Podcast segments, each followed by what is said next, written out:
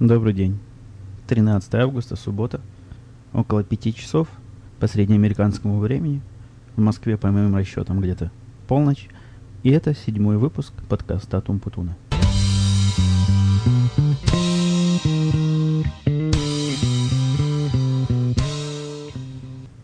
Начнем традиционно с писем и с моих возможных ответов на эти письма. Э, нет, пожалуй, перед тем, как перейти к письмам, маленькое обновление нашей аппаратной базы студии. Теперь в дополнение к микрофону у нас имеется такой простенький преамп, который называется, сейчас я посмотрю, Eurorec UB502. Э, не знаю, как на практике, но теоретически эта штука должна явно улучшить качество звучания, усилить его уровень. Ну, что-то в этом роде. В общем, посмотрите. Как получилось, расскажете. На мой взгляд, стало, не знаю уж насколько лучше, но точно громче. Итак, письма.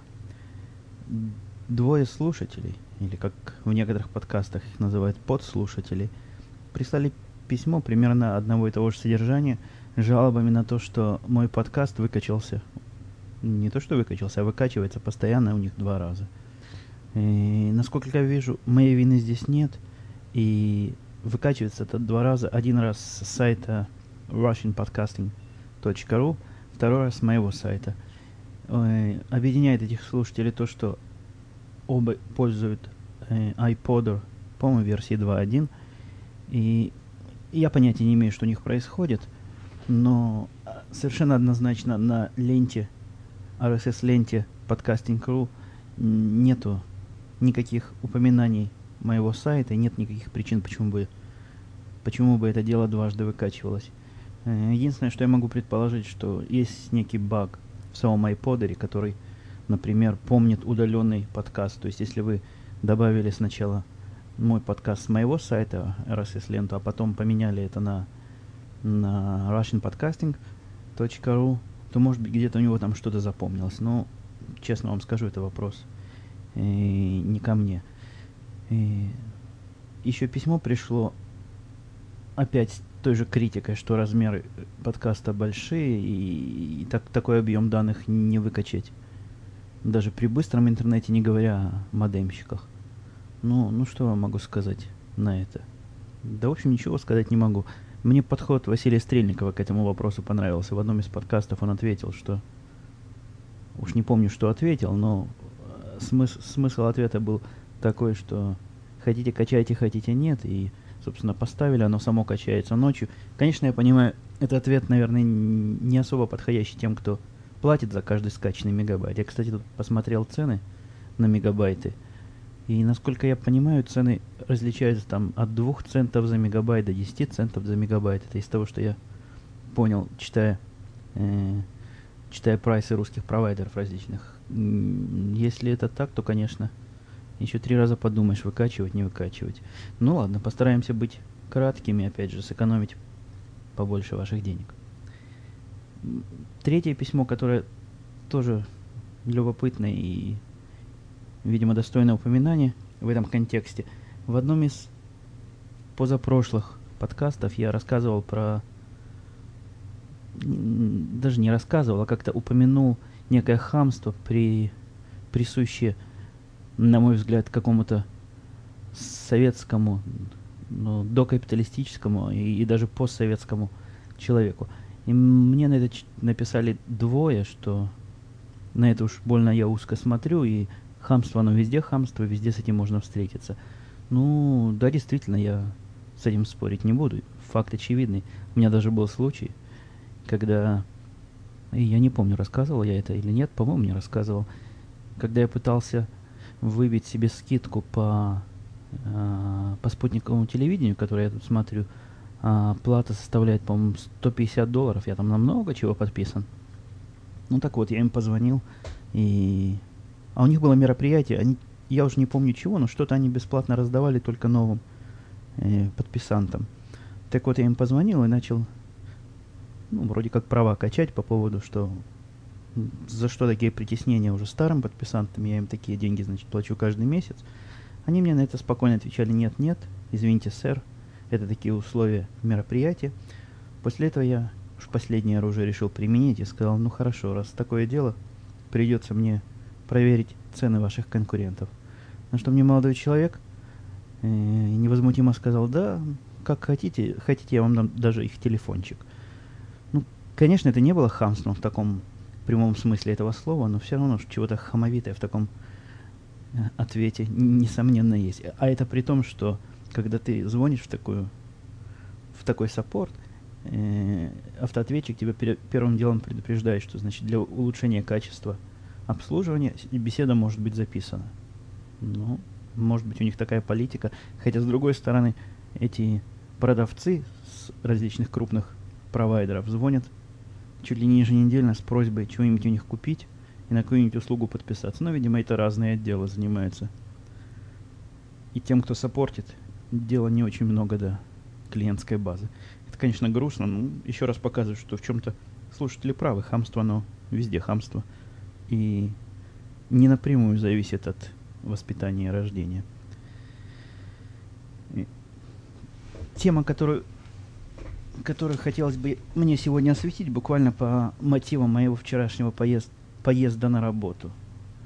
Съездила я в пятницу на работу, и просто так фишка легла, что много мне э, нищих попадалось. Вот решил рассказать про нищих в Чикаго, как это выглядит, какие методы выпрашивания денег у них бывает. Просто вчера какой-то день нищих у меня был. И когда я часа в два шел пообедать, а ожидал опять в ресторане эту белорусско-русскую девушку встретить, но, увы, то ли смена не ее была, то ли она кого-то другого обслуживала. Но суть не в том. На мосту, а весь Чикаго разделен рекой на две части, на два берега. И много-много там мостов. Вот переходя через мост, на этом мосту, мост не такой уж длинный, это не что-то огромное. Я насчитал пять нищих, причем они шли по степени усиления веселости. Вообще, с точки зрения нищих, тут есть, я бы разделил их на три таких крупных типа. Самый широко расп распространенный тип это такой веселый, черный, э, ну, то есть негр, говоря по-русски, совершенно бесшабашный, безбашенный, который, глядя на него, видно, что то, нищенство то ли это его хобби, то ли это такая работа веселая, но явно он этим не тяготится, собирает деньги, при этом некоторые особо веселые стучат в какие-нибудь импровизированные барабаны. Вот там на мосту один сидел и стучал в ведро перевернутое и кричал всем «Счастливой пятницы!». А есть такие, которые просто стоят на месте, пританцовывают и, и всем суют свои стаканчики для, пожер... для пожертвований. Э, второй тип нищих это они очень редко встречаются. Я, пожалуй, за все время, сколько я в Чикаго езжу, раз или два я видел. Это белые нищие. Это, нищие как в таком более классическом смысле. Сидит какой-нибудь грустный чувак, совершенно никакой смотрит в землю, глаза на прохожих не поднимает. Э, обычно ничего они не говорят, у них такая табличка, на которой написано какая-нибудь трогательная история. Э, ну, редко-редко они встречаются, просто черных в разы больше в этом контексте.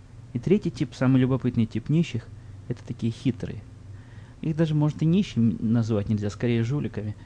Э, в этот же день, когда я ехал э, домой, проезжая возле одной из больниц крупных, стоял в такой небольшой пробке в переулочке, и ко мне подошел э, мужик один, ну, черный, как, как рубероид, естественно, в таком странном халате, чем-то напоминающий, видимо, в какой-то форменный халат, но очень потертый и а, обтрепанный, постучал ко мне в окно. Ну, бог его знает, кто такой, я ему открыл окно. Он мне сразу, значит, посмотрел на меня, еще до того, как я открыл рот, поинтересовался, говорю ли я по-английски узнавши, что кое-как говорю, и рассказал мне просто душ душещипательную историю. Э, суть истории была в том, что вот он себя представил как водителя машины скорой помощи, которая застряла то ли сзади в пробке, то ли впереди в пробке, ну где-то в пробке вот тут в округе застряла, и везет она умирающего, по-моему, умирающую девочку или умирающую женщину, в общем, что-то такое очень трогательное, и чтобы спасти, значит, человека, необходимо срочное лекарство – а у них ни у кого в машине нет денег, и у врача нет денег, и ни у кого нет денег, поэтому он ходит по машинам, по всем собирает у людей, кто сколько может ему дать. Ну вот такой человек с фантазией оказался. Кстати, о жуликах тут, переходя от нищих более к жуликам, ко мне недавно пришла девушка, такая девушка средних лет, э, в шапке, на которой было написано название одной из э, ведущих компаний по продаже бензина здесь, в Америке. И она мне предложила, на мой взгляд, совершеннейшую аферу. Может, я ошибаюсь, но выглядело это очень, очень аферично. Э, спросила она, значит, заправляюсь ли я бензином, а чем же еще заправляться. Обратила я внимание, что с бензином происходит в последнее время. А с бензином, надо вам сказать, в последнее время происходит резкое увеличение цен. И если когда я начал машины, на машине здесь ездить, цена была около 2 долларов за галлон, это около 4 литров, то сейчас она уже, по-моему, то ли 2,60, то ли 2,65. И каждая заправка – существенно дороже предыдущей, ну, существенно, относительно все существенно, но все равно, если сегодня было, в прошлый раз было 2,50, то сейчас уже 2,60. Так вот, суть ее предложения была в том, что если я верю в то, что бензин, цены на бензин будут расти, я могу на этом заработать. Э, это сразу мне напомнило один из видов биржевой деятельности, где, не вдаваясь в детали, где зарабатывают деньги на правильном определении, допустим, будущего курса доллара, там, к иене или иене к доллару или еще чего-нибудь. Так вот, а, я могу у нее купить, значит, такой сертификат по цене, которая рассчитана их компьютером. Э, цена, она мне показала такой график, где э, ожидаемый курс роста бензина, а ниже другой график, ну, не такой, не такой плохой для покупателя, то есть, то есть он медленнее растет, предлагаемых предлагаемые им, значит, ими цен. И я могу между этими двумя графиками провести любой свой график. Там, там как-то очень что-то мудреное было. Ну, короче, в результате я могу приобрести у них сертификат такой, по которому я смогу залить то ли 100 литров бензина, то ли 200 литров бензина по фиксированной цене, и при этом не важно, значит, что какая цена в самом деле будет. Э, на сегодняшний день, конечно, эта фиксированная цена выше той, что сейчас присутствует на рынке, а вот там через месяц, два, через год я начну просто сумасшедшие деньги зарабатывать. И что-то вот с этим графиком, который я нарисовал, но это я не очень понял, потому что она уже тут, видимо, поняла, что не выгорит со мной, и зачастила, и все это быстро рассказывала. Ну, в общем, если, судя по всему, если вот график настоящего роста будет ближе к моему, чем их, или что-то такое, то мне то ли вообще бесплатно будут заливать, то ли они мне доплачивать еще за бензин будут вот эту разницу. Вот такой мудреный способ. Э, даже у меня даже ум за разум заходит эта фантазия людей, которые вот это все придумывают. Ну, может быть, такое и в других областях популярно, но я с такой хитростью первый раз столкнулся. И прослушивая выпуски Василия Стрельникова в, одном из, в одной из передач он э, говорил про общность американцев и русских. Тут есть у меня очень интересная тема, на которую можно, конечно, долго и, и красиво рассказывать про эту общность. У меня есть примеры еще более общной общности, но я пока не решаюсь рассказать вам эту историю, потому что, во-первых, мой ребенок это будет слушать, во-вторых, мои родители иногда слушают этот подкаст, но я, скорее всего, приглашу своего друга, с которым мы в этом мероприятии участвовали. Э, ничего неприличного с нашей стороны, не подумайте. И эта история сильно изменила мой взгляд на американцев и укрепила мнение о том, что все люди братья, и все они похожи как, как, как, как даже не знаю как что. В общем, все они похожи. Хоть я обещал про технику поменьше рассказывать, тем не менее, расскажу. Это тоже не совсем технический вопрос. А, будучи в России, я привез сюда массу DVD с мультиками для девочки своей. Она любит мультики русские смотреть, а, естественно, здесь мультиков русских особо не посмотришь, особенно в хорошем качестве. Накупили штук 10 разных DVD, привезли, сразу встала ребром проблема, куда эти DVD-шки вставлять. Э, тот проигрыватель, что у меня был какой-то, уж не помню какой, какой-то проигрыватель был, он категорически отказывался играть эти диски. Ну, знаете, там у них всякие заморочки с регионами. Наш американский регион совсем не такой, как ваш русский регион.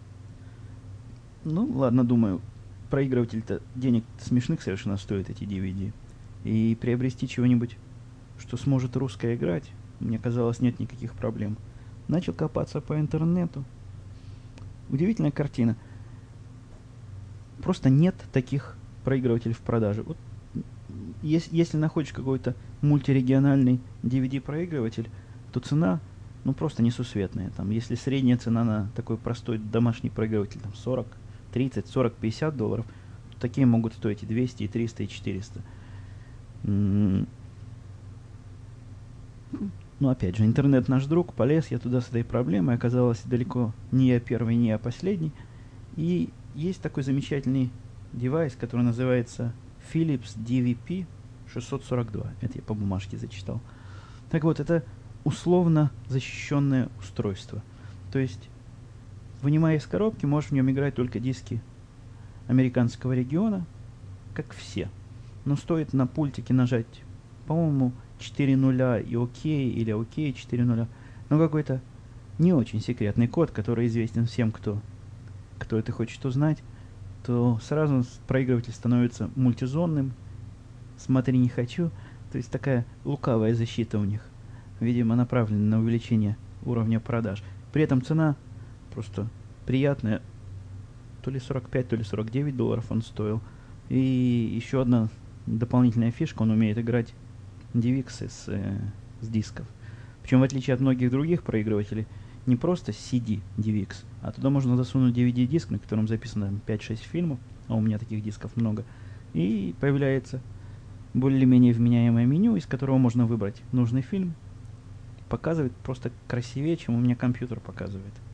Вот такая вот радость. Это я на сайте когда-то, еще на старом сайте Umputum.com, у меня был раздел «Правильные железки». Так вот это типичный пример. Совершенно правильные железки. И... Да, в прошлом выпуске я начал длинный свой рассказ о трудоустройстве и обещал вам продолжение. Вот сейчас какую-нибудь музыку поставим, а после нее сразу вернемся к продолжению.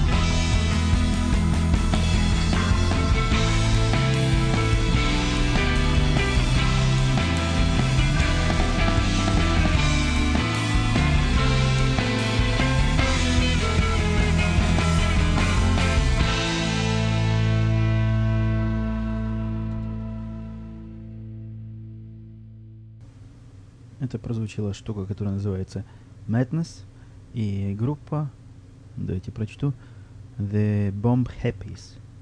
Ссылочку на это дело вы сможете найти в моих шоу-нотсах.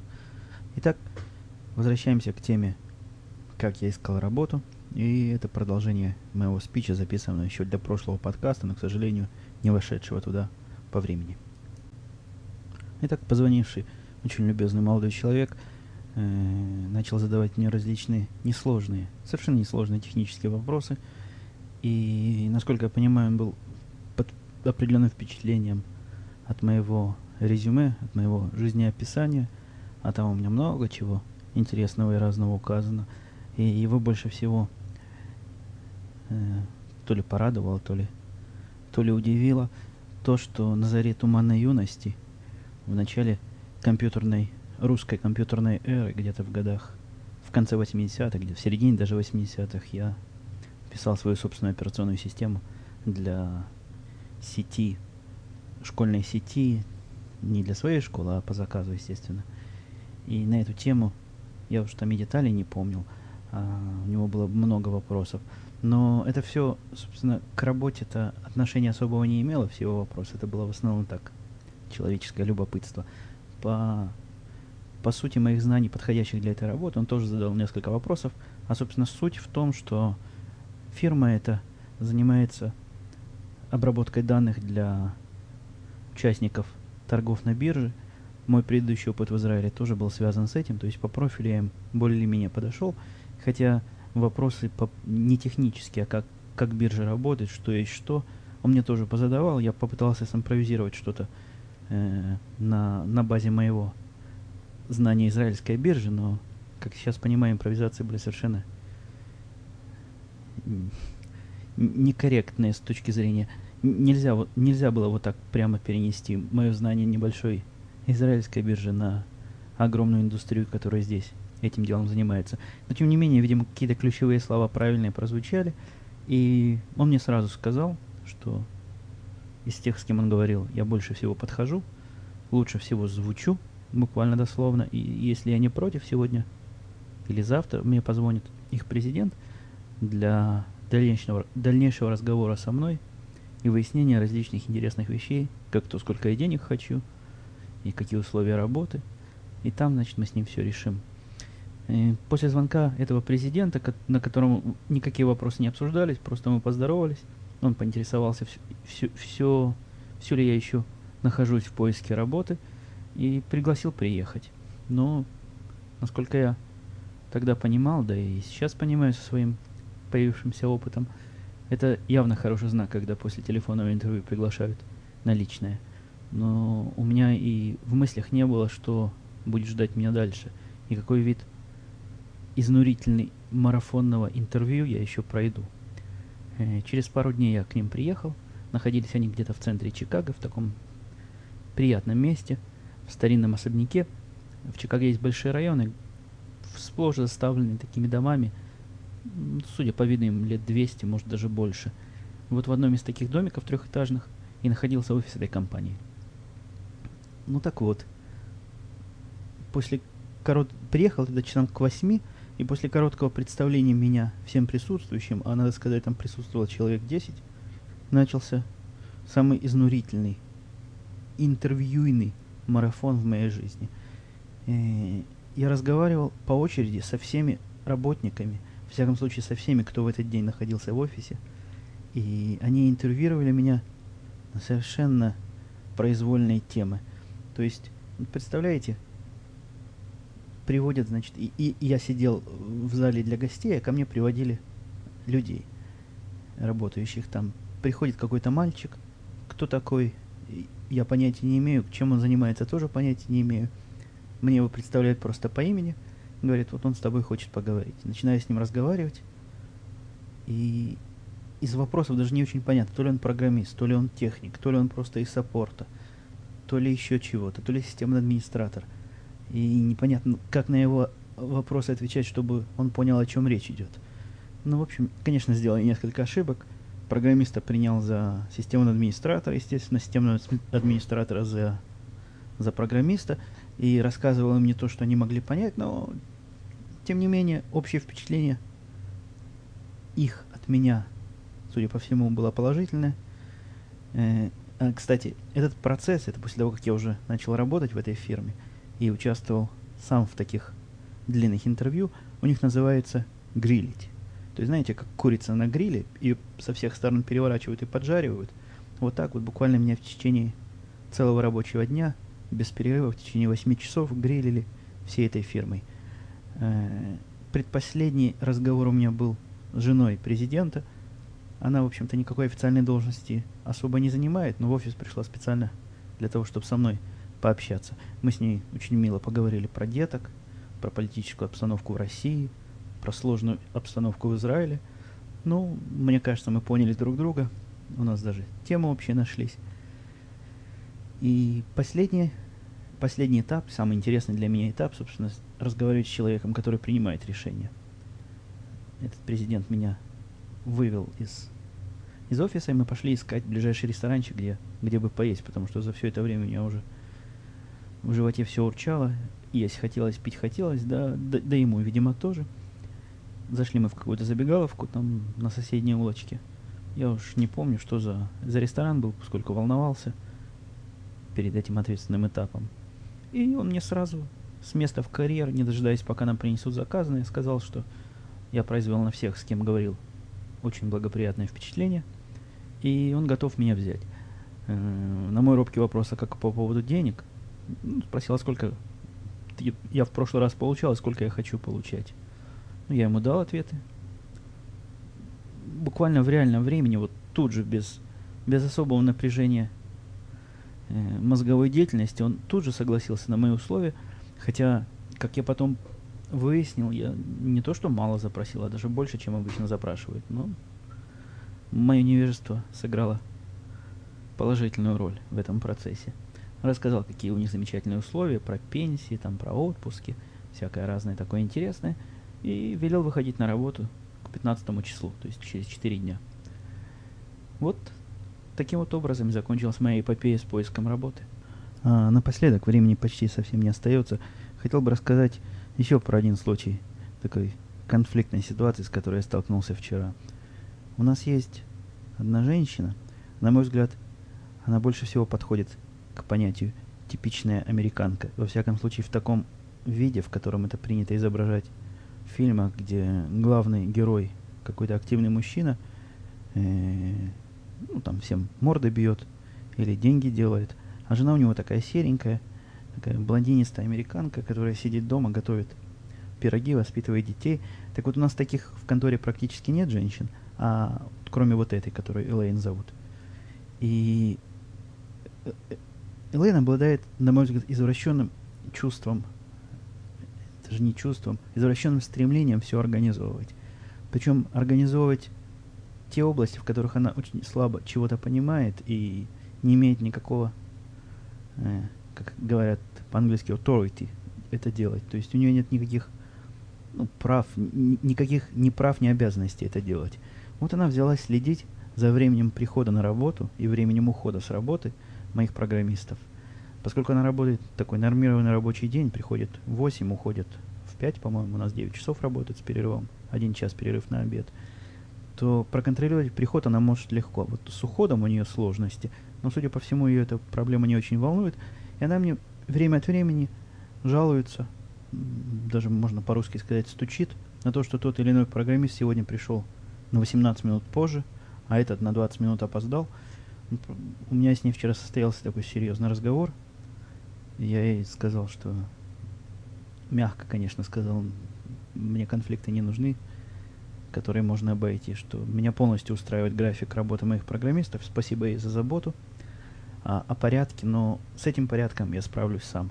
У меня, например, вот этот хакер, Карл, который, он приходит на работу иногда на час позже, но зато он уходит в 10 вечера и пытается сделать работу. Так что Уж то-что, а строить людей такой более или менее творческой профессии в стройные ряды, чтобы они приходили вовремя, уходили вовремя, и не позже возвращались с обеда, уж этого мы точно делать не будем. Ну вот, наше время подошло к концу. В следующем подкасте тоже что-нибудь интересненькое, видимо, будет. Слушайте. Бывайте. Пишите письма.